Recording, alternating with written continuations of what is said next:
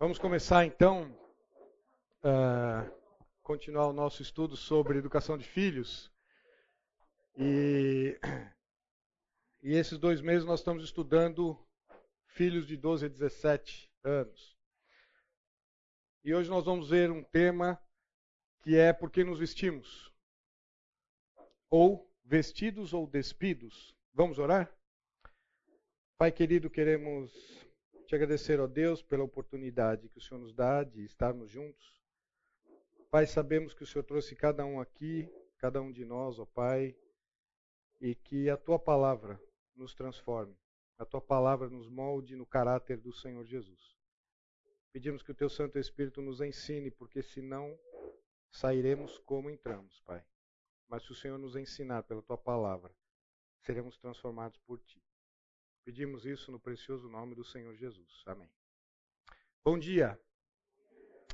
Uh, antes de nós começarmos, eu só queria trazer um conceito para vocês que é, eu não sei se vocês sabem, existem duas palavras que não existem no hebraico. Né? A primeira palavra, existem algumas, né? mas para o nosso pro pensar de hoje, a primeira palavra é aposentadoria. Eu não sei se vocês sabiam que não existe no hebraico a palavra aposentadoria. Por quê? Será que nós nunca vamos parar de trabalhar nessa vida? Né? É, não é, porque trabalho, biblicamente falando, é uma adoração. Por isso que não existe aposentadoria, porque enquanto vivermos, estamos adorando. Aí começa a fazer um pouco de sentido porque que a gente acorda cedo. Né? É, mas esse não é o nosso foco. O nosso foco hoje são os filhos de 12 a 17 anos. Mas uma outra palavra que não existe no hebraico é adolescente. Sabiam disso? Porque o que é o adolescente? O que é que a sociedade coloca como adolescente? Adolescente é aquele que quer ter os direitos de adulto, mas a responsabilidade de criança. Já viram? É adolescente mesmo. É por isso que Deus não trata do adolescente. Deus trata ou da criança com seus direitos e deveres, ou do adulto com seus direitos e deveres. Sabiam disso? Qual é a idade para eu ser pai e mãe dos, meus, dos nossos filhos? 20 anos. Está lá em Números 1, não vamos ver isso hoje, mas só para nós nos situarmos. Por que, que nós precisamos nos situar desta forma? Porque os nossos filhos até 20 anos são nossos filhos, não são nossos amigos, não são negociadores, não são pessoas como nós temos no trabalho, um cliente ou um fornecedor que eu preciso sentar explicar para ele algumas questões, e aí nós vamos negociar se ele vai para a direita ou para a esquerda. Eles são nossos filhos. Que devem obediência aos pais. E os pais devem direcionamento aos filhos. Ok? Uh, bom, começando, isso é só uma introdução para nós nos situarmos onde é, como é que nós vamos começar e como é que nós vamos tratar desses temas com os nossos filhos? Né? Ou nós vamos direcioná-los, ou nós vamos comandá-los, ou nós vamos negociar, ou nós vamos. Né? Porque vejam, os filhos que não obedecem na infância são aqueles que não vão ouvir os conselhos na juventude. Ok? Por isso que Deus nos ensina a educar os nossos. Quando é que nós começamos a tratar de educação de filhos? Vamos lá, me ajudem aqui. E o nosso aula, vai, o nosso bate-papo vai ser interativo, né? Vamos lá. Quando? Quando nasce. Que mais? Isso, muito bem. Antes de casarmos. Deuteronômio 6 diz que as palavras que hoje te ordeno estarão no teu e dela falarás a teus filhos. Se não tiver no coração, não adianta falar para os filhos. Porque o que for falar para os filhos vai ser mera retórica vai ser mera religião e não vai ser uma vida com Deus. Começamos a educar os nossos filhos quando solteiros, ok? Vamos lá, pessoal, vestidos ou despidos. Alguém consegue reconhecer alguma profissão aí? Me ajudem, por favor. Médico, boa. Vamos lá. Médico, engenheiro, advogado, engenheiro. É médico, né? Engenheiro, advogado, enfermeiro. que mais? Bancário, executivo, empresário e assim por diante, né? É, é, vocês os conhecem? Tem até o que? Um bombeiro, um policial, isso, né? Joia. Vocês os conhecem? Ué, como é que vocês sabem que a profissão deles é essa? Ah, que interessante. Há uma mensagem atrás da roupa usada? Há um código? Interessante. Vejam lá. Descrevam esse rapaz, por favor. Gosto, dia a dia, vamos lá. Aventureiro, que mais? Músico, rebelde. Vamos lá, que mais? Gosta da natureza. Acorda cedo ou tarde? Tarde. Gosta de frequentar o barbeiro? Não. E esse aqui? Estudioso. Acorda cedo ou tarde? Que mais? Limpo. Já fez uma referência com o outro. Que mais? Educado. Tá com cara de feliz. Boa, essa não tinha, eu não tinha boa referência. Que mais, pessoal? Se nós fôssemos colocá-los em algum grupo, qual deles nós, nós colocaríamos nesse? Ah, o primeiro. Ah, só falta descer lá a figurinha, né? O segundo não. É. E nesse grupo? Você também está dirigindo as respostas, você já deve estar tá pensando nisso. Né? Vejam, de novo, conhecemos? Conversamos com eles? Sabemos o dia a dia deles? Quem falou que um acorda cedo e outro acorda tarde? Quem falou que um gosta mais de estudar e o outro não? Mas sabe por quê? Porque o nosso estilo, indicado pela nossa vestimenta, transmite uma mensagem. Perceberam? Não sabemos quem são. Mas olha quantas características nós escrevemos deles. É isso que nós vamos ver hoje. Verdades espirituais são ensinadas por meio das coisas que foram criadas. Deixa eu falar um pouquinho para vocês, primeira aliança, segunda aliança, rapidamente, para nós entendermos esse conceito. Como é que Deus falava conosco na primeira aliança? Vamos lá, não tínhamos o Espírito, o Espírito não habitava em nós, o Espírito ficava sobre e saía. Lembra Davi orando? Senhor, não retires de mim o teu? Por que ele orava assim? Isso, porque podia sair. E hoje, cabe essa oração? Sim ou não? Não, porque não pode sair. É, João capítulo 14, certo? E Sansão? Sansão perdeu a força por quê? O Senhor deixou, não é porque havia cortado o cabelo. Cortado o cabelo era uma figura, né? Mas por que, que tinha o tabernáculo no Antigo Testamento? Porque na primeira aliança, porque o Espírito ficava sobre e não habitava, Deus precisava usar os profetas, porque o Espírito ficava sobre os profetas e falava. Lembram disso? Então veja, o que, que acontecia na primeira aliança? Deus precisava mostrar para nós entendermos verdades espirituais. Primeiro vinham as coisas criadas por Deus para nós entendermos as coisas espirituais. Por exemplo, isso, muito bem, tabernáculo. Por que o tabernáculo? Ora, o tabernáculo nada mais é do que a pessoa e a obra do Senhor Jesus. Mas por que, que teve que fazer o tabernáculo? Por que, que teve que desenhar? Né? E é interessante que Deus fala para Moisés: como é que Moisés constrói o tabernáculo? Deus fala para ele, ó, faça a figura que você viu no monte. Ele viu o tabernáculo.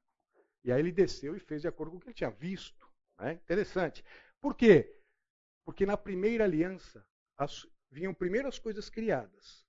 Primeiro o audiovisual, para depois o entendimento das coisas espirituais. Tudo bem? E na nova aliança, temos o Espírito habitando. Como é que Deus fala? Primeiro ele fala das coisas espirituais. Mas depois ele permite com que nós olhemos para as coisas criadas e entendamos as verdades espirituais. Olha que interessante. Por exemplo, antes de vermos os exemplos, vejam aqui, Romanos capítulo 1, o que, que diz ali? Não costumo dar a cola, mas está a cola aqui, não vai precisar abrir, mas o resto vai precisar abrir. Então, com a Bíblia aí. Então, né? Então, vamos lá. Porquanto o que de Deus se pode conhecer é manifesto entre eles, porque Deus lhe manifestou. Olha aqui, ó, atenção, pessoal. Porque os atributos invisíveis de Deus, um, assim como o seu eterno poder, dois, tem lugar aqui na frente, pessoal, como também a sua própria divindade, claramente se reconhecem desde o princípio do mundo, sendo percebido por quê? Como é que nós percebemos os, os atributos invisíveis de Deus? Um exemplo dos atributos invisíveis. Isso, amor, muito bem. Eterno poder e a sua divindade claramente se reconhecem por meio das coisas que foram criadas. Por isso, tais homens são indesculpáveis. Não dá para chegar no céu e falar: não sabia que existia um Deus. Deus vai falar: você vivia no planeta Terra, você conhecia, você conhecia os astros, as flores, os frutos, você sabe como é que funcionava tudo, então você tinha que você tem consciência para saber que existia um Deus criador. Perceberam? Então veja, baseado nisso, vejam que interessante.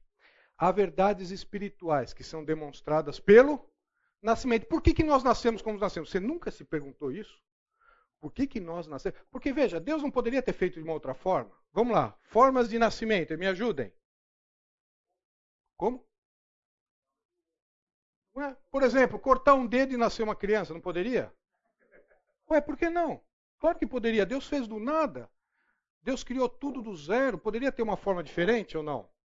Poderia. Por que, que nós nascemos como nascemos? Vocês nunca se perguntaram? Por que duas sementes? Por que duas sementes, a feminina e a masculina?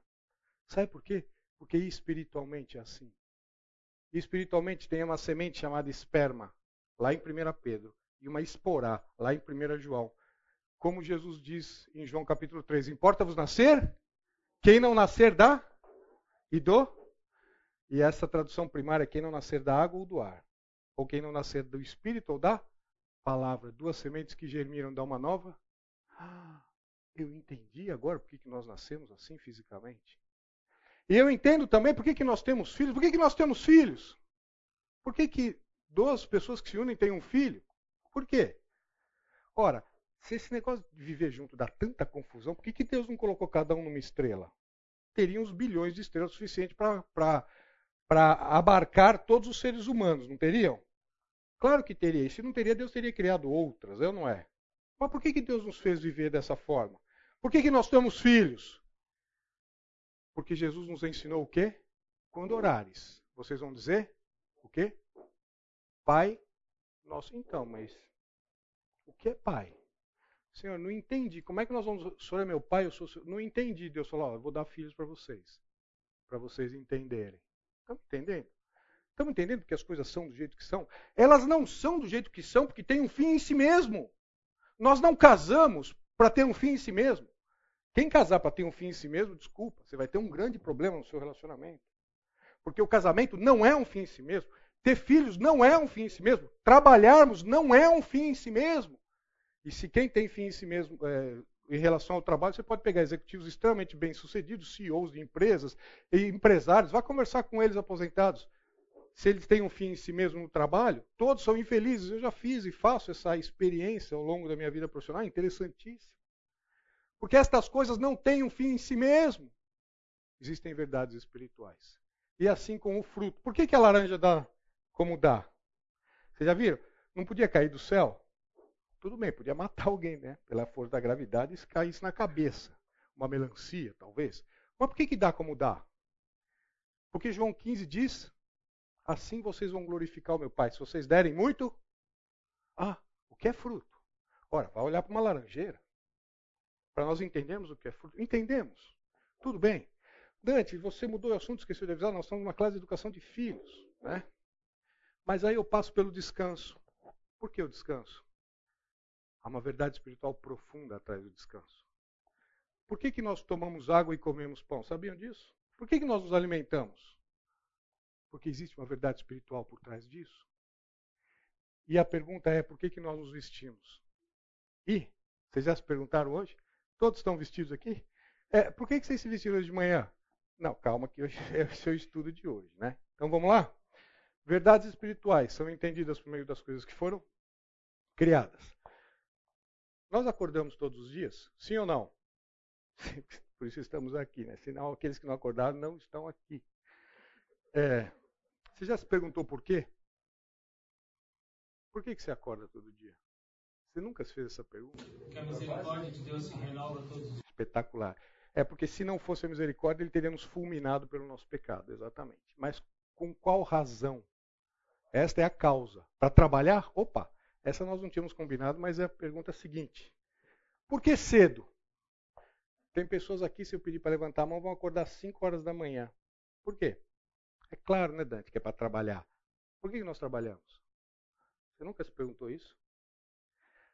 Para trabalharmos, nós precisamos nos vestir. Por que, nós nos vestimos? Se nós não soubermos estas respostas, qualquer trabalho serve, qualquer horário serve. Se acordarmos ou não, talvez nem vai fazer tanta diferença. E se nós não soubermos por que, que nós nos vestimos, qualquer roupa serve. Tudo bem? Qual é a razão do que fazemos o que fazemos? Por que, que Deus criou desta forma? O que, que Ele quer nos ensinar de verdades espirituais? Por que, que isso é importante? Porque se nós não soubermos isso para nós, nós jamais passaremos isso para os nossos filhos. Tudo bem até aqui? Vamos lá.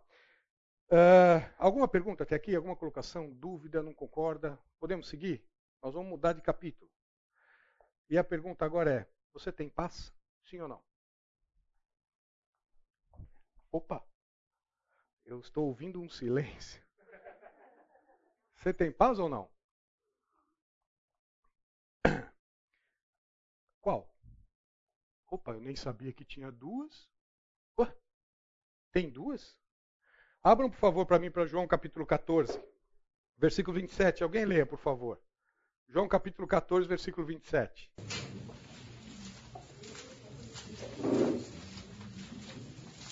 Renato. a vocês, a minha paz dou a vocês.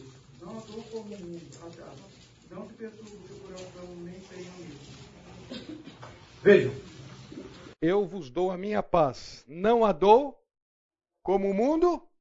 Ué, então existe uma paz que Jesus dá? Existe uma paz que o mundo dá?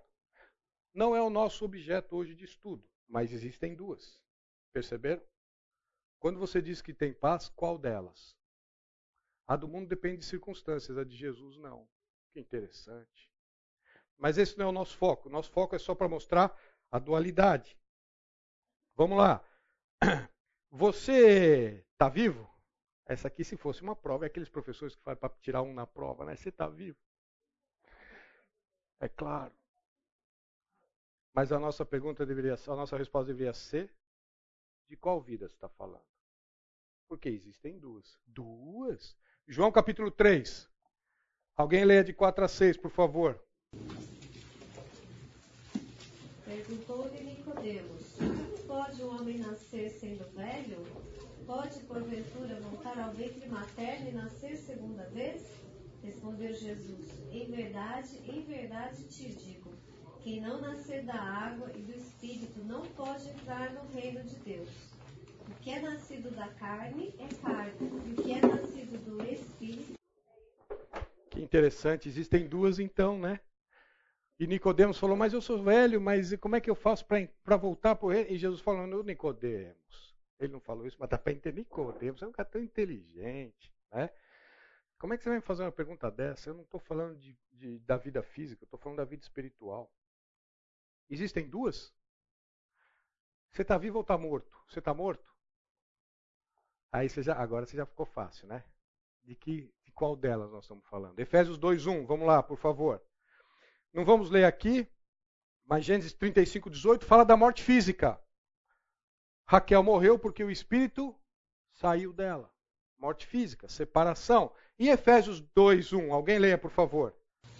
Antigamente, por terem desobedecido a Deus e vocês estavam espiritualmente mortos estavam mortos nos vossos delitos e pecados, e ele vos deu vida. Portanto, aqui nós temos a morte física e a morte espiritual. E a pergunta é: você está nu esta manhã ou você está vestido? E a, e a resposta que vocês vão me dar certamente será de que nudez nós estamos falando. Porque da roupa física eu não estou vendo ninguém destoando aqui alguém sem vesti-la.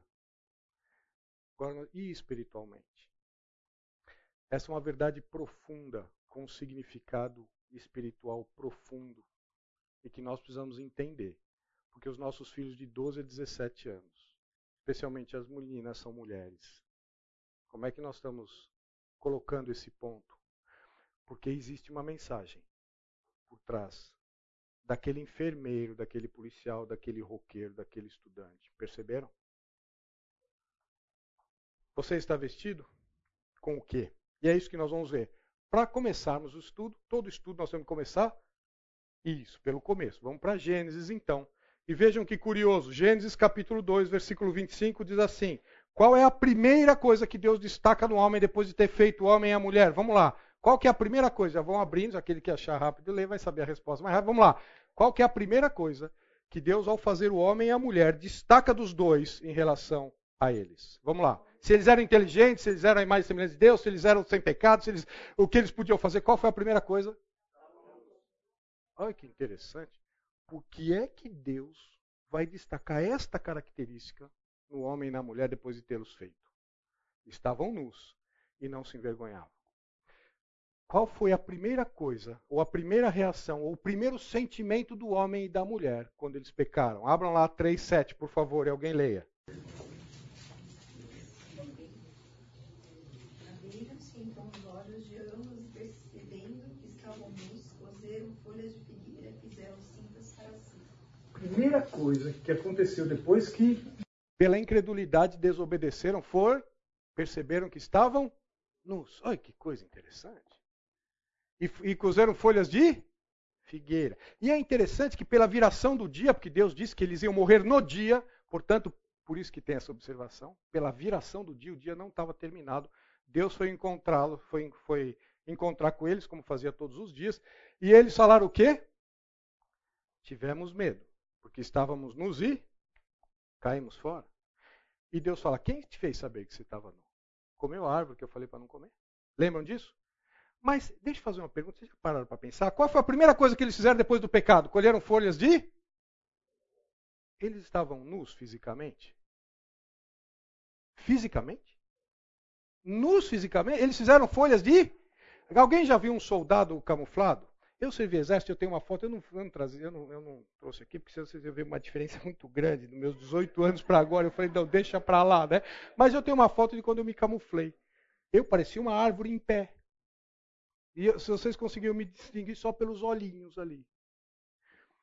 Portanto, folhas de figueira, eles fizeram cintas de folhas de figueira, eles tinham toda a parte do corpo coberta fisicamente. Eles não estavam sem roupa física. Mas eles perceberam que estavam nus e. Ah, que interessante. Tem uma veste física e uma veste espiritual. Que interessante. Qual foi a primeira providência que Deus tomou depois que eles tiveram, depois das maldições? Ah, vocês comeram? Então, assim, ó. E é interessante que as maldições foram para a serpente para a terra, e, e para o homem e para a mulher foi consequência. Mas isso é um outro estudo extraordinário. Vocês precisam voltar a isso. Né? Homens aqui, vocês não têm um tema para estudar no, no, culto de casa. Olha aí que tema maravilhoso. Né? Por que, que para o homem e para a mulher não foi maldição, foi consequência do pecado? Mas vamos lá. Depois de ter dado isso, o que é que Deus providenciou? Isso. 3,21. Alguém leia, por favor. Isso, 3,21. É só, tá, é só, não precisa nem virar a página. Vamos lá. Deus vestimenta de peles para Adão e sua mulher e os vestiu. Portanto, é profundamente importante entendermos qual é a verdade espiritual por trás da roupa que nós colocamos. Porque existe uma mensagem que Deus nos dá a levar. Oi. Pergunta, olha, o oito eles estavam cobertos de folhas, Uhum. então eles estavam mais fisicamente nus. Mas por que, que eles estavam, eles se sentiram espiritualmente nus? Eu não consigo entender isso. Porque eles foram desligados de Deus. Eles foram desligados da vida. Se você me permitir, vamos tentar. Deixa eu caminhar um pouquinho, porque a hora que Deus nos vestir espiritualmente, nós vamos entender esse momento. Talvez essa resposta fique mais clara. Tá bom? Uh, mas se não ficar, vamos voltar. Tudo bem? Então veja. Primeiro destaque de Deus: estavam nus e não se envergonhavam. Primeiro destaque do homem depois do pecado: perceberam que estavam nus, tiveram medo e se esconderam, apesar de fisicamente estarem com folhas de figueira. E três, a primeira providência que Deus tem é de cobri-los. Tudo bem? Porque o que, que significa nudez? E nudez? Isaías 47, 3. Isaías capítulo 47, versículo 3.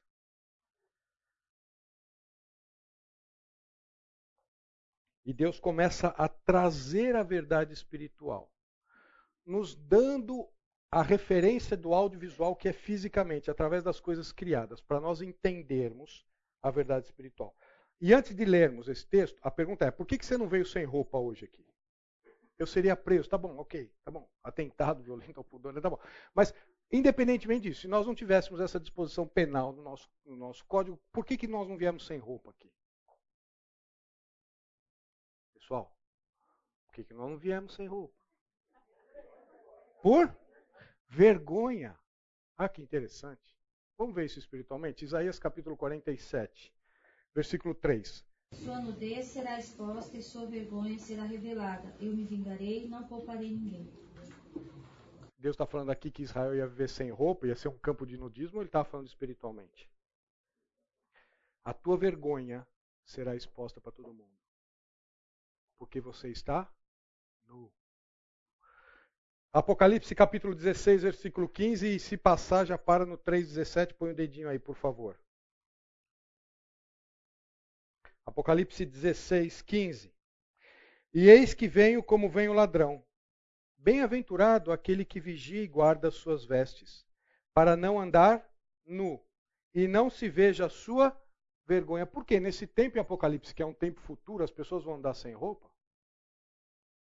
Está falando de um aspecto espiritual aqui. Vocês querem ver? Apocalipse 3,17. Lembram da igreja de Laodiceia? Veja, Versículo 16: Assim porque és morno, nem és quente, nem, nem frio, estou a ponto de vomitar-te da minha boca. Pois dizes: Estou rico e abastado, e não preciso de coisa alguma, e nem sabes que tu és infeliz, sim, miserável, pobre, cego e nu. Não é uma igreja que vivia sem roupa. Era uma igreja que tinha carência de estar vestida. É uma igreja que mostrava sua vergonha. Deixa eu só abrir um parênteses aqui puxar uma conclusão do final para cá. Nós estamos começando a entender que sem Cristo, e daqui a pouco a gente vai entender, não é possível nós nos colocarmos diante de Deus, porque estaremos mostrando a nossa vergonha. E diante de um Deus Santo não vai aparecer nu porque a reação de Adão e Eva, quando, quando encontrou um Deus Santo, foi: cai fora, eu tenho vergonha de me apresentar diante desse Deus. Qual é a nossa saída espiritual? Todos nós nascemos do vovô e da vovó Adão e Eva, despidos. Da mesma forma que nós nascemos fisicamente nus, nós nascemos, nós, nós fomos gerados fisicamente nus espiritualmente. Se nós nos espiritualmente não podemos nos apresentar diante de um Deus santo, qual é a nossa solução? Não tem solução? 2 Coríntios capítulo 5, versículo 1. Dante, eu não estou entendendo nada qual é o link que você está fazendo com que nós estamos nos vestindo, educação de filho. Calma, não terminou a aula, né? precisamos chegar até o final. Então não posso ir embora no meio? Não, vai ficar sem entender a conclusão. Né? Vamos lá, segunda, isso é só para vocês abrirem 2 Coríntios capítulo 5. Versículo 1: Sabemos que se nossa casa terrestre deste tabernáculo se desfizer, temos da parte de Deus um edifício, casa não feita por mãos eternas nos céus. E por isso, neste tabernáculo gememos, aspirando por ser revestidos da nova habitação celestial. Se, e essa é uma partícula condicional, se todavia formos encontrados vestidos e não, opa, nós seremos, vamos ler esse texto ao contrário, vamos ler de trás para frente nós seremos revestidos da nossa casa celestial, né? depois desse tabernáculo terrestre, se nós formos encontrados vestidos e não há uma vestimenta espiritual que cobre a nossa nudez espiritual, onde ela está. Vejam, estavam nus e não se envergonhavam. Depois de tudo aquilo que nós caminhamos até aqui, de que nudez Deus estava falando? Por que, que eles estavam nus fisicamente? Mas eles não se envergonhavam de Deus nesse relacionamento diário que eles tinham com Deus. Por quê? Por quê? Vamos lá. Esse aqui era para tirar dois na prova. Vamos lá. Por quê? Porque tinha comunhão. O que, que significa isso dentro da vestimenta? Não, a gente começa de novo. Se você não está conseguindo caminhar junto, a gente começa de novo. Vamos lá. Porque eles não tinham pecado. Quem falou? Vestidos espiritualmente. Percebemos? Por que, que eles estavam nus fisicamente? Mas eles não se envergonhavam da presença de Deus. Porque eles estavam vestidos espiritualmente. Entendemos isso? O que, que aconteceu com o pecado? O pecado foi, fez o quê? Nós nos despirmos espiritualmente. E é por isso que nós tivemos que ter roupas físicas. E a providência de Deus na roupa de peles, e vamos ver o que, é essa providência, o que, que Deus fez nessa providência, mostrou fisicamente que há uma cobertura espiritual. Nós estamos entendendo porque as coisas foram criadas da forma com que foram criadas. Elas não são desconexas. Nós não vivemos a nossa vida aqui e ó, daqui a pouco, ó, quando, eu, quando eu morrer, eu vou chegar na eternidade e vai começar do zero. Deixa eu dizer para vocês, não é assim. A nossa eternidade já começou. Você já sabia disso? Já tinha falado isso? Quem crê? Ah, tem, não é terá? Esse verbo está no presente, na língua original. A nossa eternidade já começou. A nossa adoração vai depender daquilo que fizemos, bem ou mal, que fizemos através do corpo. Você acha que nós vamos viver a vida do jeito que nós bem entendemos? Nós somos comprados por preço. Glorificar a Deus no vosso. Porque é através de glorificarmos a Deus, através desse corpo aqui, ó, belisca aí, você, não vizinho. Normalmente quando eu falo isso, o cara belisca o vizinho. Não, é você. É através desse corpo aqui. Porque nós vamos ressuscitar. Porque lugar, céu é lugar de corpo, alma e espírito. Como Jesus está hoje, para glorificarmos a Deus. Ó, eternidade já começou. É isso que ele está ensinando para os seus filhos? Ou ele vai viver a vida adolescente mesmo, um salvaguarda que ele tem? Ah, não tem? Ah, não tem adolescente? Ah, os nossos filhos são responsáveis à medida da responsabilidade que é dada a eles na idade que eles têm? Como é que eles estão se vestindo? Tudo bem até aqui? Continuar. Como é que eles se vestiam então? Qual que era essa vestimenta? E aí a resposta é, abram aí por favor para Salmo 104 e vão para Mateus 17. Como é que é essa vestimenta, pessoal? Como Deus se veste. Deus se veste? Que história é essa? Nunca soube disso. Como é que Deus se veste? Da mesma forma que ele vestiu Adão e Eva, antes do pecado. Salmo 104:1 Bendize, bendize a minha alma ao Senhor. Senhor Deus meu, como tu és magnificente sobrevestido de glória e majestade, coberto de coberto de luz como um manto. Tu estendes o céu como uma cortina. E aí você está falando, é claro, Dante, que isso é figurado. É? Mateus capítulo 17. Mateus capítulo 17. Versículo 3. Seis dias depois, depois do que? Versículo 28 do capítulo 16 de Mateus. Abriram? Em verdade vos digo que alguns que aqui se encontram, que de maneira nenhuma passarão pela morte, até vejam vir o Filho do Homem no seu reino. Jesus já veio no reino físico? Não. Aquela geração morreu? Morreu. E aí, esse texto? Ah, deixa para lá, está difícil. Não, o versículo seguinte explica. Seis dias depois do quê? Do que Jesus disse. Disse o quê? Que esta geração, não, alguns de vocês não vão passar sem me ver, sem ver o filho do, do, do homem no seu reino. Eles viram? É só continuar o texto. Seis dias depois que ele falou isso, portanto viram, porque aconteceu seis dias depois. Toma Jesus consigo a Pedro e aos irmãos Tiago e João e os leva em particular a um monte alto. E foi transfigurado diante deles o seu rosto resplandecia como o sol, e suas vestes se tornaram brancas como a. Que interessante, Jesus no reino está vestido de luz. Entendemos o que aconteceu com o pecado? Bom, vamos ver os textos, porque eu prefiro ler texto que falar, porque quando eu falo posso confundir alguma coisa, mas o texto é tão claro, né? a Bíblia é autoexplicativa. Eu falo, quando nós estivermos estudando a Bíblia, só lê a Bíblia, porque ela é autoexplicativa. Vocês querem ver? Tudo bem até aqui, pessoal? Adão e Eva, antes do pecado, eram vestidos de luz. O que aconteceu quando eles morreram? Eles passaram a viver nas. Olha que interessante. Olha que extraordinário. E Jesus é a luz?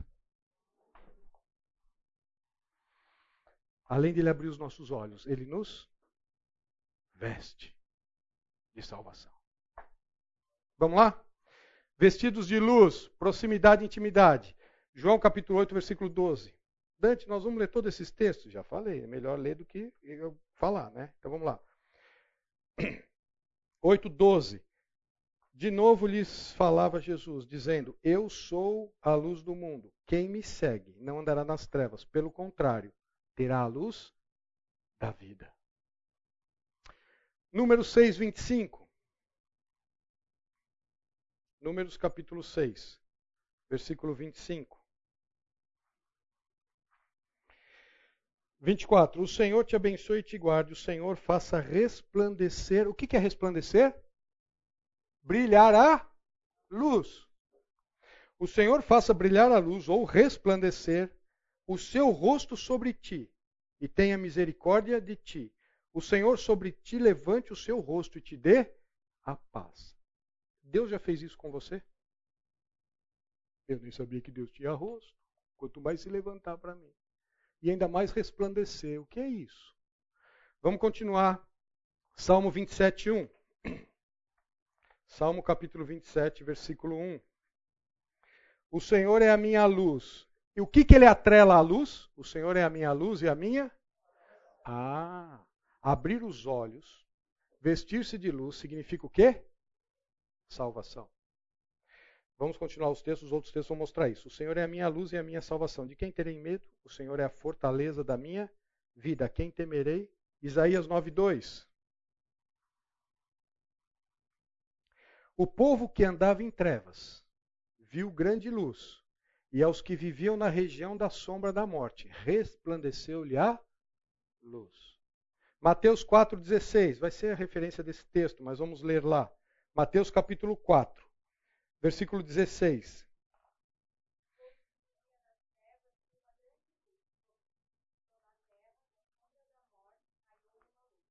Veja, o povo que vivia em trevas, o povo que vivia despido, o povo que vivia mostrando a sua vergonha, há uma solução.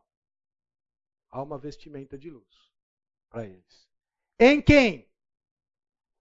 Em Cristo. Uau! Atos capítulo 13. Mas isso está tá se referindo à salvação? Atos capítulo 13, versículo 47. Dante, eu queria coisas mais práticas aqui para ensinar para os meus filhos, né? Porque eu queria saber se ele obedece, ele não obedece, o que, que eu faço se eles obedecer. Então, mas se nós não tivermos os fundamentos, vão ser regras e regras vão ser esquecidas ou superadas. Nós vamos ter o fundamento. Atos capítulo 13 versículo 47.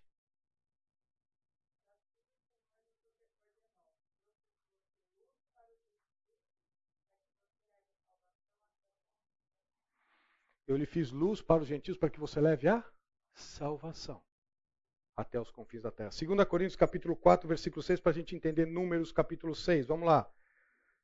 Aonde que, foi, aonde que brilhou? Onde é que está essa salvação, Deus? Eu quero essa salvação, eu quero ser revestido. Onde é que está isso?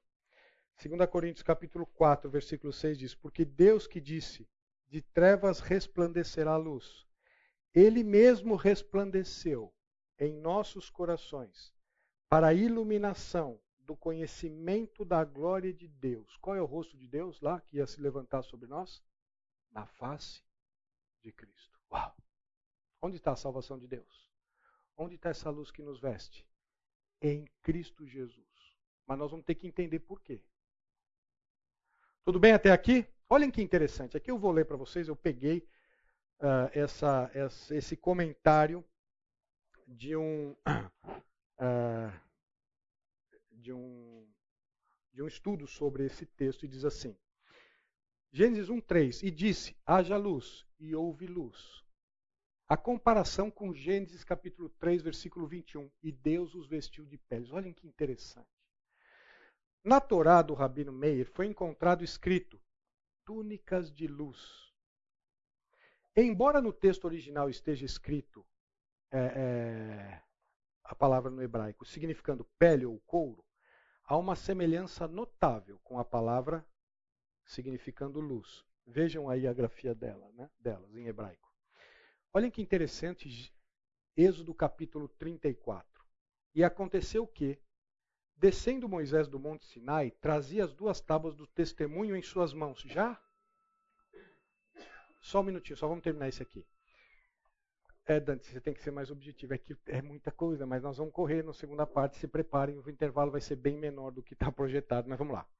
Uh, e aconteceu que, descendo Moisés do monte Sinai, trazia as duas tábuas do testemunho em suas mãos. Sim, quando desceu do monte, Moisés não sabia que a pele do seu rosto resplandecia depois que falara com ele. Olha, entendemos que a comunhão com Deus resplandecia na pele de Adão e Eva por ele ter contato com Deus. Você viu o que aconteceu com Moisés quando foi no Monte Sinai e teve face a face? E a Bíblia diz que ele teve face a face com Deus porque ele viu a Deus? Não, João diz que nunca ninguém jamais viu a Deus. Por que, que ele ficou face a face? E vemos lá em Êxodo que ficar face a face com Deus é ouvir a sua. Você está face a face com Deus? Porque você tem a palavra dele na tua mão, cada dia. E aí o rosto resplandecia. Como? O que, que é resplandecia? Brilhava a luz. Entendemos? Que a comunhão que Adão e Eva tinham no Éden brilhava a luz. Eles eram revestidos de luz. E com o pecado passaram a viver nas trevas. E a vergonha espiritual não podia estar na presença de Deus. Como é que ia se relacionar com Deus? E Deus diz lá em Romanos 2: aquilo que era impossível para o homem, Deus providenciou em Cristo. Só para terminar aqui, um outro rabino está aqui sugerindo que algumas vezes as palavras pele e luz podem ser conectadas. Esta é a significância do brilho da pele do rosto de Moisés. A proximidade e a intimidade que Moisés teve com Deus suscitou nele a luz primordial, a luz que vestiu o homem e a mulher no princípio, a luz da salvação, aquela mesma que o Senhor Jesus veio restaurar. Vamos por intervalo. Tudo bem, então vamos, vamos recomeçar? Então, o que é que nós vimos até agora? Vamos tentar aqui fazer um resumo daquilo que vimos até agora. Vejam só. Quando falamos de vestimenta, nós estamos falando de qual vestimenta? Nós estamos falando da vestimenta física ou da vestimenta espiritual? Veja, existem duas e que estão relacionadas. Elas não são independentes. Da mesma forma que a nossa vida aqui está relacionada com a nossa eternidade nós adoraremos a Deus lá em Apocalipse capítulo 4, com as coroas que vamos receber. Olha lá, tá vendo? Isso só estamos recapitulando, então vamos começar agora. Com as coroas que nós vamos receber, pelo bem ou mal que tivermos feito através do corpo. 1 Coríntios capítulo 3. Os dois materiais, lembram disso? Madeira, ouro, prata, pedras preciosas, madeira, feno e palha. Então, é com base nisso que nós vamos receber galardões para adorarmos o Senhor Jesus. E isso acontece onde? No céu ou aqui? Aqui. Portanto, o que nós estamos falando é que não, há uma vinculação da nossa vida aqui, daquilo que fazemos aqui com a eternidade. Nós não vamos acabar nossa vida aqui, morrer e vamos começar um novo capítulo da eternidade. Não é assim. Portanto, veja como você trabalha, veja como você se relaciona, veja como são os seus negócios, veja como você se veste, veja como você educa seus filhos, Veja como você se relaciona com a sua esposa e com o seu marido. Porque isso ecoará na eternidade. Tudo bem? Já tocou o sinal, vamos voltar. Um resumo do que vimos até agora: vestimenta espiritual ou física, antes e depois do pecado. Antes do pecado, espiritual, vestidos de luz. Depois, é, é, é, fisicamente, nus e não se envergonhavam. Depois do pecado espiritual, nus com a vergonha exposta. E aqui nós vamos começar a olhar para a solução. Por isso do sangue derramado. Por isso de Gênesis 3, 21. Por isso da vestimenta de peles. Porque vocês acham que o couro é melhor do que a, a, a folha? É claro, né? A folha desgasta mais rápido. É por esse motivo? É claro que não. Qual é o motivo então? Deus os vestiu fisicamente para mostrar que há uma cobertura espiritual. Sabe por que eu e você nos vestimos diariamente? Para cobrir a nossa vergonha, para falar para o nosso vizinho que não conhece a veste espiritual e não sabe nem do que nós estamos falando. Mesmo porque Coríntios diz que Satanás cega o entendimento dele. Mas quem não tem o Espírito, como é que Deus fala mesmo? Antigo Testamento, Primeira Aliança. Nossa, tudo que a gente fala, a gente vai conectando ao longo do, do dia, né? Vamos lá. Por quê? Audiovisual, por quê? Não tinha espírito. Se não tinha espírito, não tinha entendimento. Portanto, Deus precisava mostrar. Você entendeu por que que você mora onde você mora? Porque se seu vizinho é aquele seu vizinho, o seu chefe é quem é, e o seu subordinado é quem é, e o seu cliente, seu fornecedor é quem é, e por que nós estamos aonde nós estamos? Porque para aqueles que não conseguem entender, Deus quer mostrar pela minha e pela sua vida quem é o Senhor Jesus e a sua obra. Mas isso é uma responsabilidade muito grande. É por isso que nós temos que ter recebido poder. Lembrar do texto? Isso, muito bem. Mas receberei poder para ser? Porque nós não temos capacidade para isso. E eis que estarei convosco todos os dias. Sabe o que esse texto mostra? Era para levar. E fareis discípulos. E eis que estou convosco. Porque nós não temos capacidade. Mas Deus quer mostrar para quem não entende, pela nossa vida, da forma com que vivemos, trabalhamos, perdoamos, nos relacionamos e nos vestimos. Oh, esse negócio de vestimento é importante. É um testemunho da pessoa e da obra do Senhor Jesus. Que coisa. Então não é mais qualquer roupa aqui, porque, porque cada roupa que eu uso gera uma mensagem. Vocês entenderam por que, que no carnaval se tira a roupa? Para mostrar vergonha? É uma oposição contra Deus. É, e tem bloco, é, tem, tem bloco de carnaval de crente. Já viram isso? Não está entendendo os fundamentos. Não é o tamanho da saia, ou se a roupa é apertada ou não. Se entender o fundamento, para saber qual é a mensagem que quer passar. Vamos continuar? O Senhor Jesus derramou o seu sangue para reconciliar consigo mesmo o mundo. 2 Coríntios 5 e nos vestir espiritualmente de vestes de salvação, perdão, cobrindo nossa vergonha. Vamos ver. Agora nós vamos olhar três aspectos da vestimenta e eu quero crer que o tempo seja suficiente. Se Deus permitir, vamos lá. Vestimenta, vamos olhar a função da vestimenta. OK? Gênesis capítulo 3. Toda vez que nós vamos falar de princípios, nós temos que voltar para Gênesis. Gênesis capítulo 3 é o livro dos princípios, né? Capítulo 3, versículos 7 a 13. Não vamos ler todo, mas só recordarmos esse contexto. Abriram-se então os olhos de ambos e, percebendo que estavam nus, colheram folhas de figueira e fizeram cintas para si. Quando ouviram a voz do Senhor Deus que, está, que andava no jardim pela viração do dia, esconderam-se da presença do Senhor Deus, o homem e sua mulher, por entre as árvores do jardim. E chamou o Senhor Deus ao homem e, esse, e, e lhe perguntou: Onde estás? É uma pergunta retórica. É a mesma que ele faz para nós hoje. Uh, ele respondeu: Ouvi a tua voz no jardim, e porque estava nu, tive medo. Você quer estudar sobre o medo? A razão do medo? Que o amor lança fora o medo, lá em João, tem que começar com esse texto, mas esse é outro estudo. Olha, mais um tema para vocês estudarem. Porque estava nu, tive medo e me escondi. Perguntou-lhe Deus: Quem te fez saber que estava nu? Comesse da árvore que te ordenei que não comesse? Então disse o homem: a mulher que tu me deste por esposa, ela me deu da árvore e eu comi. E disse o Senhor à mulher: Que é isso que fizeste? Respondeu a mulher: Da serpente me enganou e eu comi. Em Gênesis 3, 21, um dos comentaristas também traz esta, esta tradução lá do vestimenta, que está em Gênesis 3, 21, que diz: E fez o Senhor Deus vestimenta de peles para Adão e sua mulher e os vestiu. Ele diz ali que é, pode ser entendida essa tradução como vestes que traziam dignidade. Há uma diferença entre as vestes feitas por Deus de pele e a tentativa humana de se cobrir. E lembrem que aqui, vejam, tanto uma quanto outra trazia cobertura física, mas uma não trazia cobertura espiritual e a outra trazia cobertura espiritual. E a minha pergunta a vocês é: por quê? Entenderam a pergunta? Eu não entendi a pergunta, como é que você quer que eu responda por quê? Vamos lá. Entenderam a pergunta ou não, pessoal? Me ajudem aqui.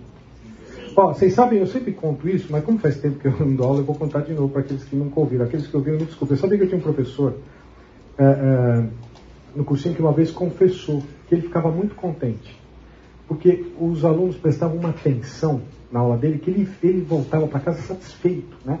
muito contente e tudo mais, porque todos os alunos ficavam olhando fixamente para ele e parecia que os alunos estavam bebendo a aula dele. Até que o dia que ele precisou sair para escrever no quadro. E quando ele saiu para escrever no quadro, todos os alunos continuaram olhando para o ponto fixo da sala. Eu vejo vocês olhando para mim e eu me mexo para ver se vocês estão me acompanhando e para ver se vocês estão prestando atenção, estão acordados, estão aqui. Tudo bem?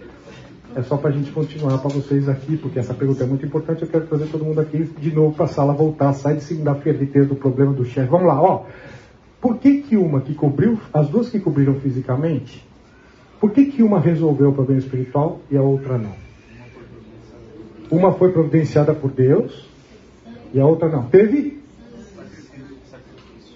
Quem falou que esse sacrifício foi aceito por Deus? Onde está isso? Sabe onde está isso? Vamos para Levítico capítulo 1. O que aconteceu em Gênesis capítulo 3? O que está em Levítico capítulo 1. Vamos lá.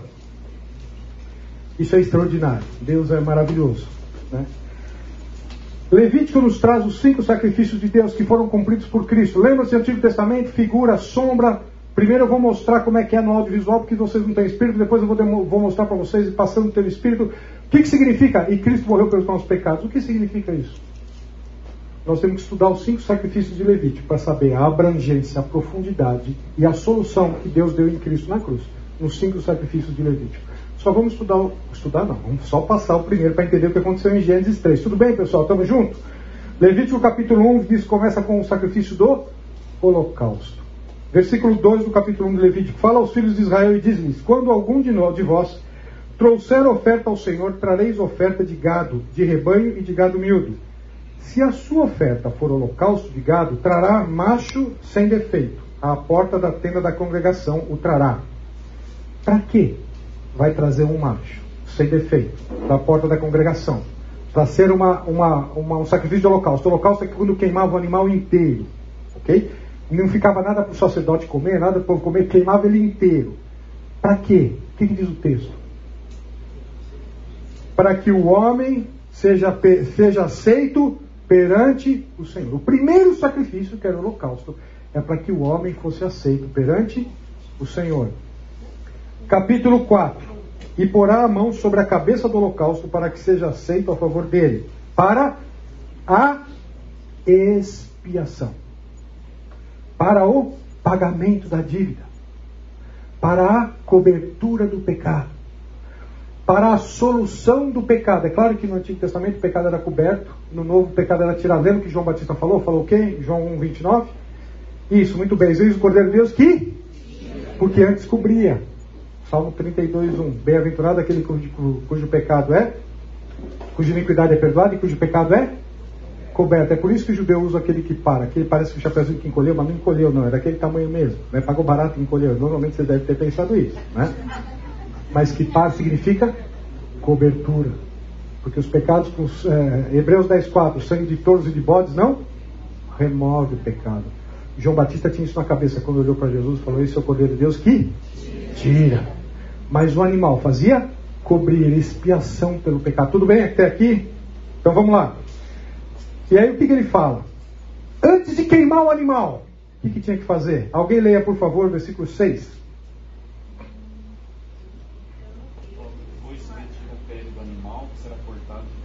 Foi-se retirar a pele do animal. Opa, tinha que, tinha que esfolar o animal antes. O animal não tinha que ser queimado ele inteiro, não. O que, que fazia? Tira a pele do animal. Deixa de lado. Deixa a pele. O que, que é a pele do animal? Couro tira, deixa de lado e queima o animal todo. Quando aquele animal tiver todo queimado, o que, que vai acontecer? Os pecados foram expiados, cobertos, perdoados em Cristo, colocando na conta daquele que viria, que é o Senhor Jesus. Tudo bem? O que, fazia com aquela pele? Levítico capítulo 7. Versículo 8. Uau, isso é maravilhoso. O sacerdote que oferecer o holocausto de alguém terá o couro do holocausto que oferece. Quando Deus veste Adão, houve um sacrifício de holocausto feito no Éden. De um sacrifício que foi aceito por Deus, cujo pecado foi perdoado. E houve uma cobertura espiritual para que eles pudessem continuar um relacionamento com Deus. Agora, em Cristo, que viria para tirar os pecados. Entendendo o que aconteceu em Gênesis 3, 21? Eu sempre tive essa dúvida se Adão e Eva tinham é, perdão pelo seu pecado. Opa! Porque Deus os vestiu.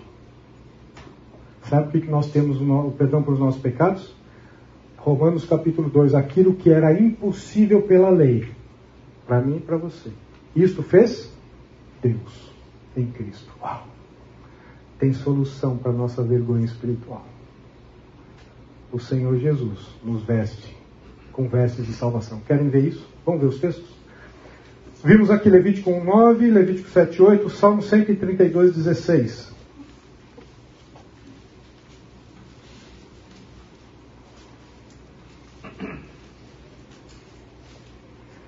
Vestirei de salvação os seus sacerdotes, e de júbilo exultarão os seus fiéis.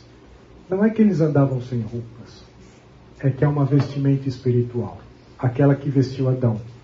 Fisicamente, foi só o resultado que o sacerdote usava a pele, mas de um animal sacrificado, e cuja o sacrifício foi aceito para expiação de pecados.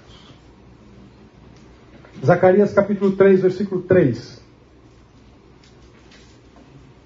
Zacarias capítulo 3, versículo 3.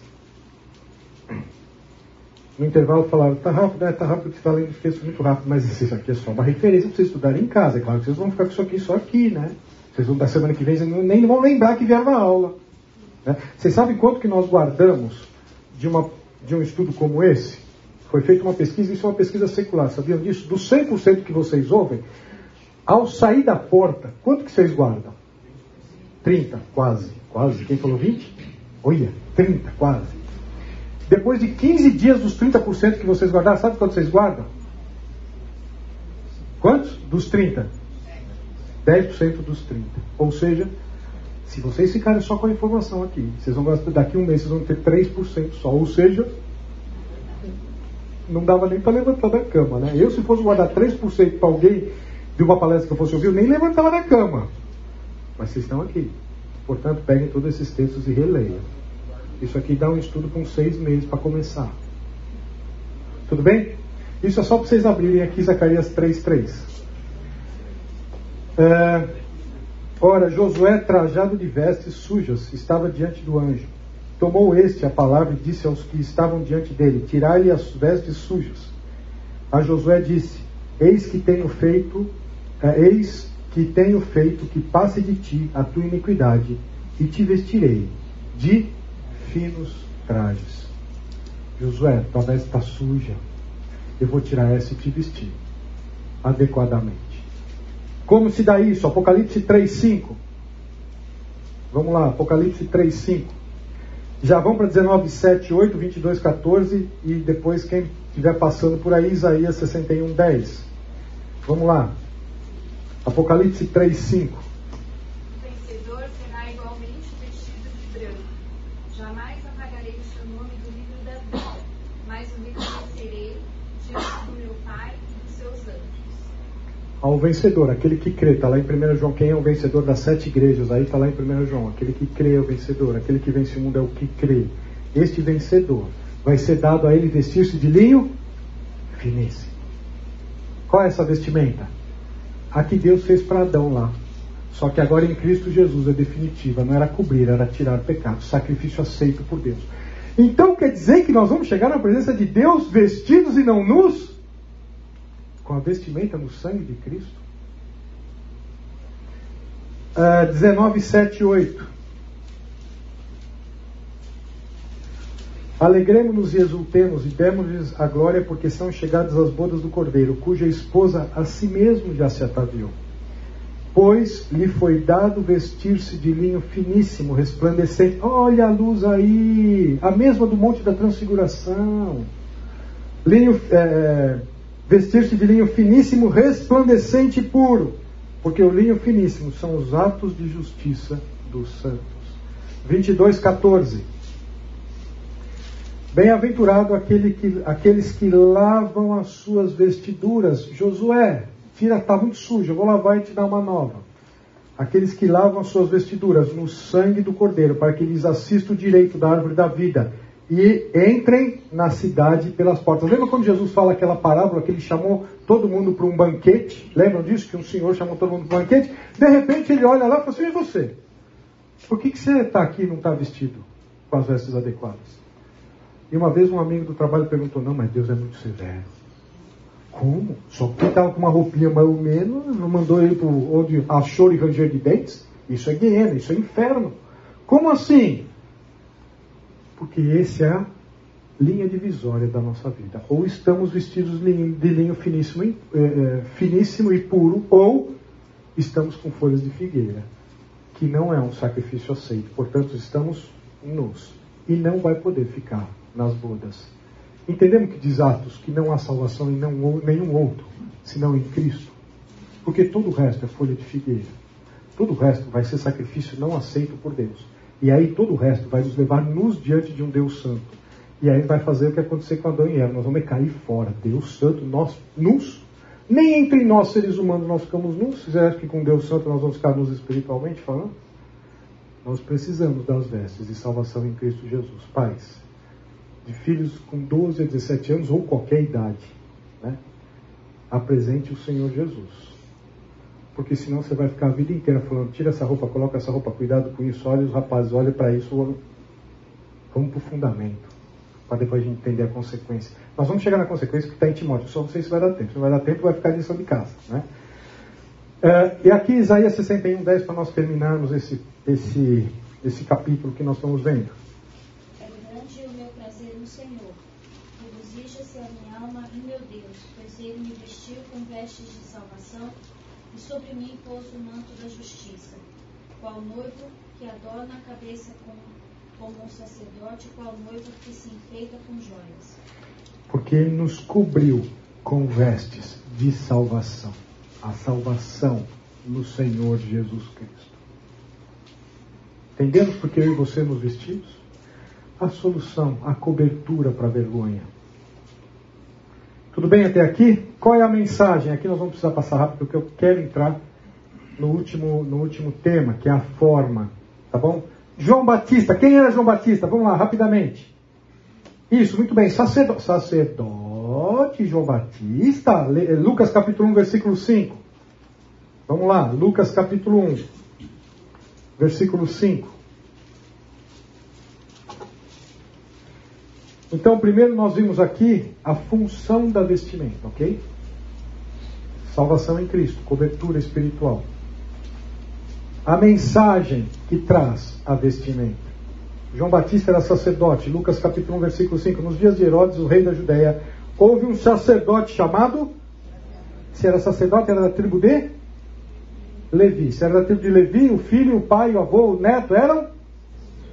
João Batista, como filho de Zacarias, era sacerdote. Sacerdote chamado Zacarias, do turno de Abias. Sua mulher era as filhas de Arão e se chamava Isabel.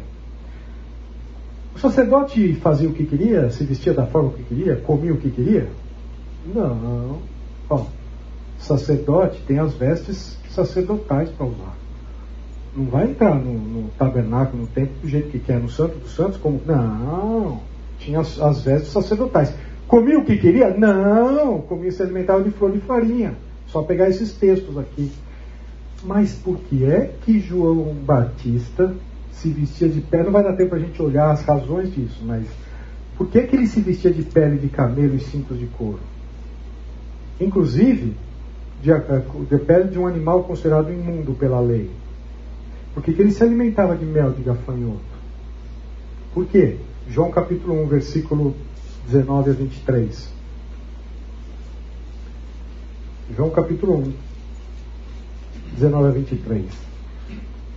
Este foi o testemunho de João quando os judeus enviaram eh, de Jerusalém sacerdotes e levitas para lhe perguntarem: Quem és tu?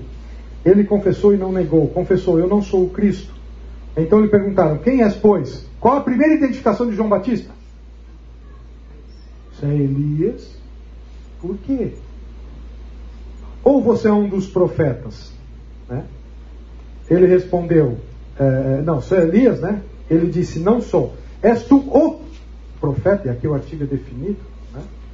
Respondeu: Não. Disseram-lhe, pois: Declare-nos quem és.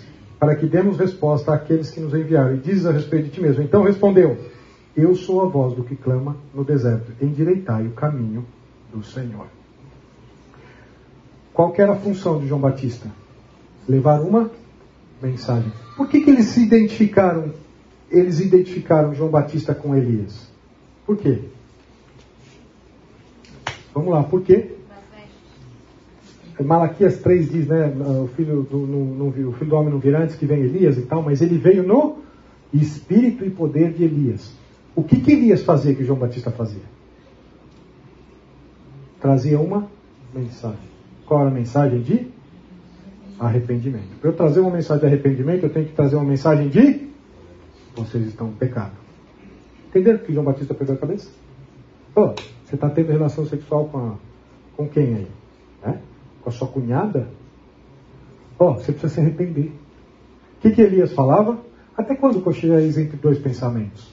Se Deus é Deus, seguiu. Se Baal é Deus, segue Baal. Vamos! Qual a posição que vocês vão tomar? Arrependam-se. E João Batista falava: arrependa, porque o rei está chegando. Entendemos que a vestimenta trazia uma mensagem, uma mensagem de condenação para aqueles que entendiam que, imagina, né? Aqui não, eu sou filho de Deus, então eu tenho que estar vestido com toda a pompa, afinal de contas, né? Eu sou fariseu, eu sou um escriba. E João Batista trazia na sua roupa uma mensagem de arrependam-se. Vocês querem ver que interessante? 2 Reis, capítulo 1, versículo 8. 2 Reis, capítulo 1, versículo 8.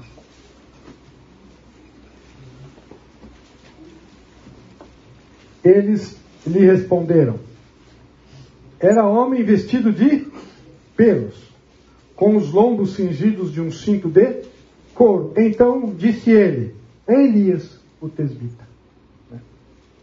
Veja a identificação da roupa com a mensagem.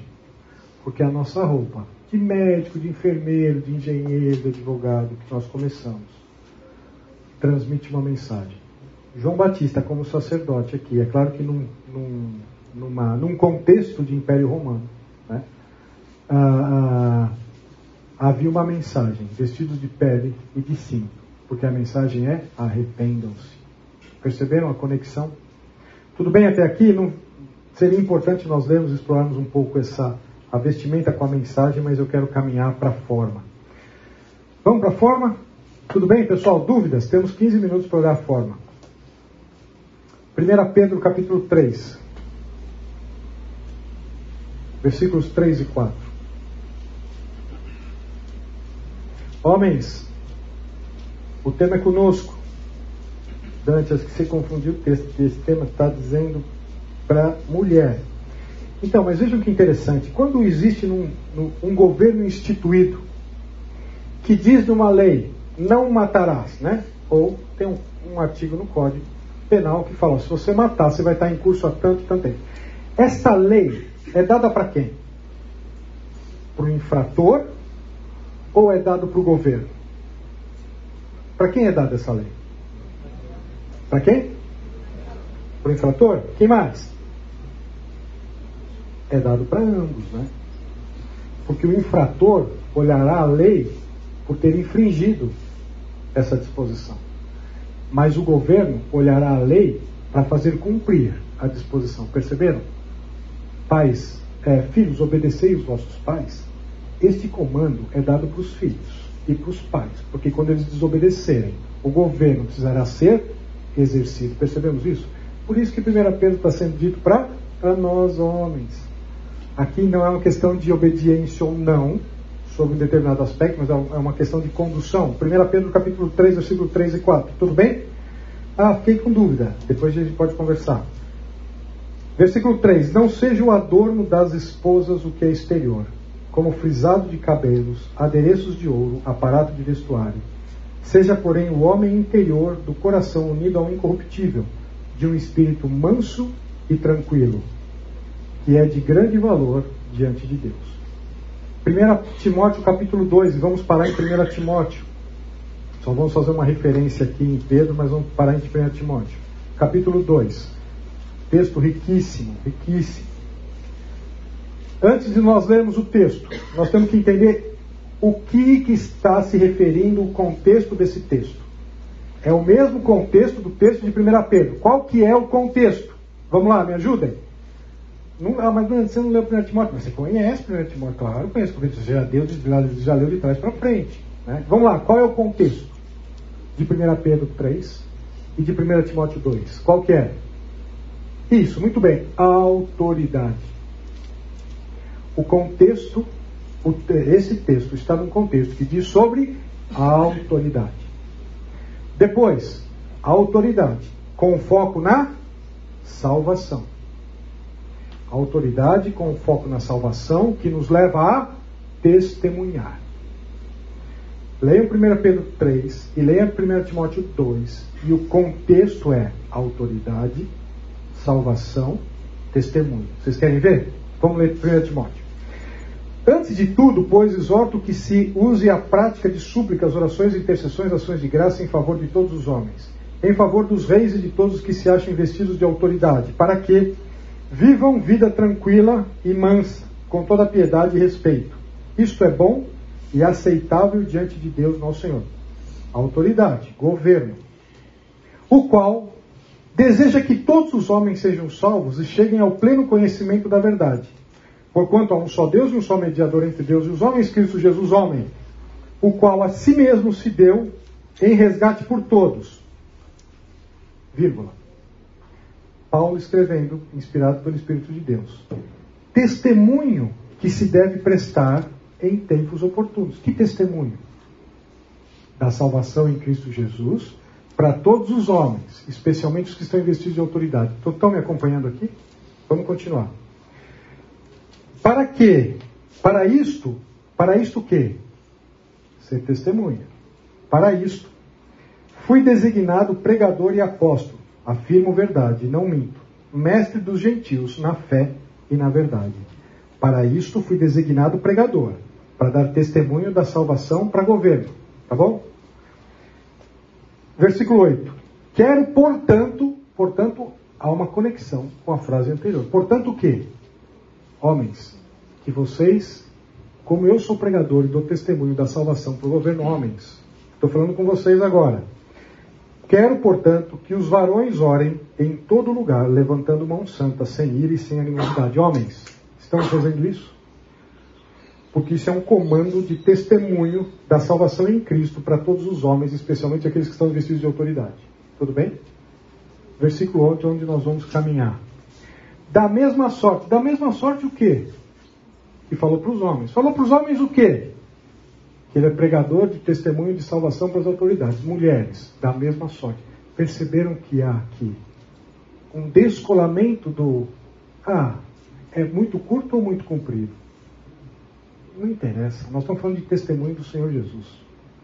Nós estamos falando de uma mensagem. Nós estamos falando para aqueles que não conseguem entender que a salvação em Cristo, no sangue de Jesus, nós vamos mostrar. Como? Homens, orem de mãos santas. Tomem a frente, liderem. De acordo com 1 Pedro, vocês estão à frente. Qual é o cuidado que nós estamos tendo com as nossas esposas? Isso é um outro estudo, é um estudo de casais, né? Não é de filhos, mas enfim. É que não dá para associar. Mas mulheres, há um testemunho na roupa que vocês vestem. Há uma mensagem por trás disso. Porque se nós não soubermos esses fundamentos, qualquer roupa serve. Qualquer muda, qualquer moda é, ditada pelo inferno pode ser adotada por tantos filhos de Deus se não souberem o que Deus está dizendo sobre a vestimenta. Vamos continuar? Da mesma sorte que as mulheres em traje decente se ataviem com modéstia e bom senso, não com cabeleira frisada e com ouro ou pérolas ou vestuário despindioso, porém com boas obras, como é próprio das mulheres que professam ser piedosas. Está vendo como está falando de autoridade? Ó, voltou. A mulher aprende em silêncio. Aqui é, essa palavra é a mesma de 1 Pedro, é calma, tranquila. Aprenda em silêncio. Converse com seu marido em casa. ah, mas ele não sabe. Olha, ele que vai estudar. Como você não sabe? Mas você não sabe que a sua mulher foi te perguntar na Bíblia? Que história é essa? Como assim você não sabe? Aprenda em silêncio, com toda a submissão. Essa palavra submissão é a mesma que está para 1, Pedro, 1 Timóteo 3, quando fala para os filhos, educar os filhos em submissão, é a mesma palavra aqui, no original. E não permito que a mulher ensine nem que exerça autoridade sobre o marido, esteja, porém, em silêncio. seja calma, tranquila. Porque primeiro foi formado Adão e não Eva. E, e Adão não foi iludido, mas a mulher, sendo enganada, caiu em transgressão. Todavia será preservada do quê? Qual é o contexto? Será preservada de ser enganada. Porque senão, mulheres, não sei o que estou dizendo, só ficar bravo, oh, quero ficarem bravos, desculpa, mas assim, Deus está dizendo, vocês são facilmente enganadas. Você já viu no supermercado? Pague dois e leve três. Ah, essa eu não perco. Nova embalagem, nova fórmula. Já viram isso? Eu sei que o tempo está terminando, mas eu preciso terminar. Eu, quando vou no supermercado, eu assim, tem pessoas falam, não, mas a minha casa é diferente, tá bom, mas em regra geral, assim, eu vou no supermercado, minha mulher fala assim, vai comprar arroz, feijão e batata. Cara, pus a listinha no bolso, cheguei no supermercado, olhei, eu paro na porta do supermercado e falo assim, onde está o arroz? Está ali. Cara, eu vou buscar o arroz. Paro no arroz, onde está o feijão? Parece uma bússola. Está do outro lado, eu vou buscar o feijão. Passo a batata, vou, passo no carro, chego em casa, chego aqui, ó, arroz, você não comprou nada? Mas como eu não comprei nada? Eu comprei o que estava na lista. Você não falou arroz, feijão e batata?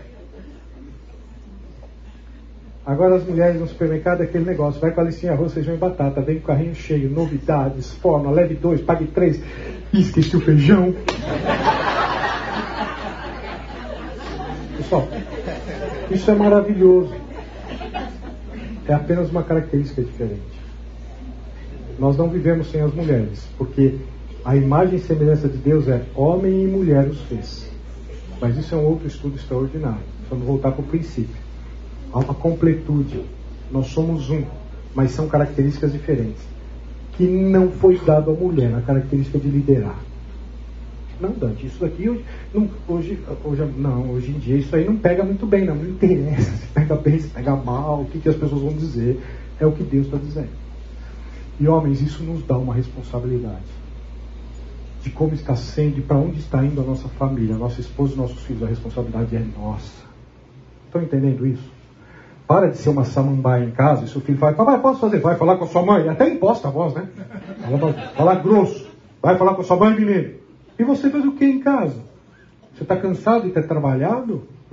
Por que teve filho? Por que casou? Ficar solteiro. Ah, agora eu já casei. Ah, bom, então agora é uma responsabilidade. Esse não é o nosso texto, é por isso que nunca dá tempo de tratar o que eu tenho para falar. Eu sempre entro em assuntos, mas é importante nós pararmos para pensar sobre esses aspectos. Todavia será preservada do engano, através da sua missão de mãe, se permanecer em fé, amor, santificação com bom senso. Pessoal, eu vou passar muito rápido, não vai dar para nós vermos. Quem quiser o material, eu vou dar um estudo também, dia 29, sobre as marcas do anticristo. Né? Então, se vocês puderem estar aqui, a gente talvez eu vou pedir permissão para o Oswaldo, para o Márcio, não sei se eu vou ter mais, talvez para repassar um pouquinho os 10 primeiros minutos da aula, para a gente repassar, mas eu quero ler com vocês essas questões aqui. Se nós pegarmos cada palavra desse texto, do versículo 9 em diante, nós vamos ver que a primeira palavra sobre roupas, e aqui é a forma mesmo, é a, é a forma, é, é, exatamente a roupa que você veste. Agora nós estamos falando da forma, ok? Vimos a mensagem, vimos lá o, o, o fundamento, agora nós estamos falando da forma. E da forma é o seguinte, vamos lá. Uh, essa primeira palavra diz que é roupas compridas e frouxas. E aqui os comentaristas que traduzem essa palavra dizem que é não é para você usar com saco, né? Ser vestido de saco, aquelas coisas horrorosas, aquelas coisas. Não, não, não, não. É em sentido mais genérico. Representa um comportamento, comport, co, comportamento não sensual. É uma roupa e um comportamento não sensual. Os apóstolos usavam a expressão original grega katastole, que significa traje para referir-se ao comportamento geral do cristão e não apenas a um estilo único de se vestir. Paulo e Pedro, por exemplo, recomendam às mulheres especialmente que usem a moda e não sejam usadas por ela, pois a maneira como nos vestimos revela muito sobre o que pensamos de nós mesmos e como gostaríamos de ser tratados. Portanto, as mulheres cristãs devem, de certa forma, criar a própria moda, testemunhando o seu bom senso cristão. Daqui a pouco nós vamos ver a palavra a próxima palavra que é cosmos, né? Essência.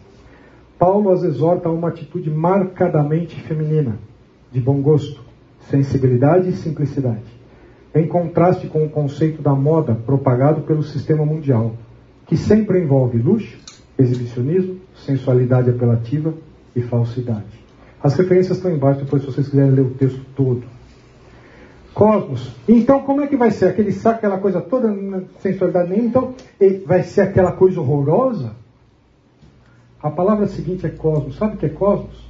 Olha para o universo. O universo é o cosmos. Sabe o que significa cosmos? Belo, ordenado, que faça sentido. E aqui nós poderíamos colocar uma tradução resumida como uma elegância discreta.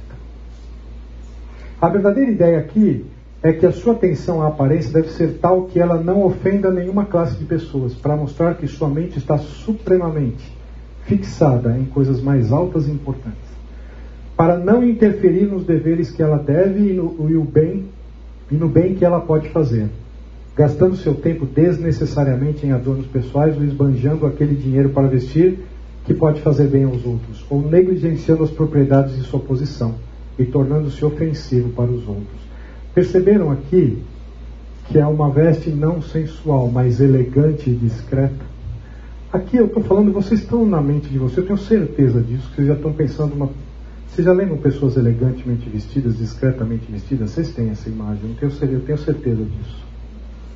Não ofensivas, mas coordenadas, belas, da mesma forma que eu olho para o cosmos e as estrelas não batem, o sol está no seu lugar, a lua está no seu lugar, faz sentido, é belo. Vocês já viram o pôr do sol? Coisa, isso é maravilhoso. Essa é palavra que Deus usa para as mulheres se vestirem. Porque há uma mensagem por trás disso.